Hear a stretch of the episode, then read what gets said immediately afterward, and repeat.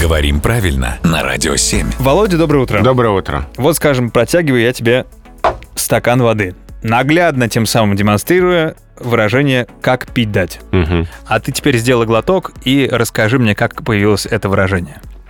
А, Выражение связано с а, традициями наших предков.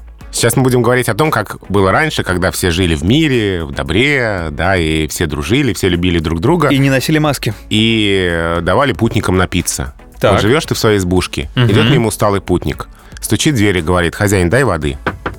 И ты даешь воды. Ну, ты же не можешь отказать. Потому что м, я живу в чудесном мире, Да.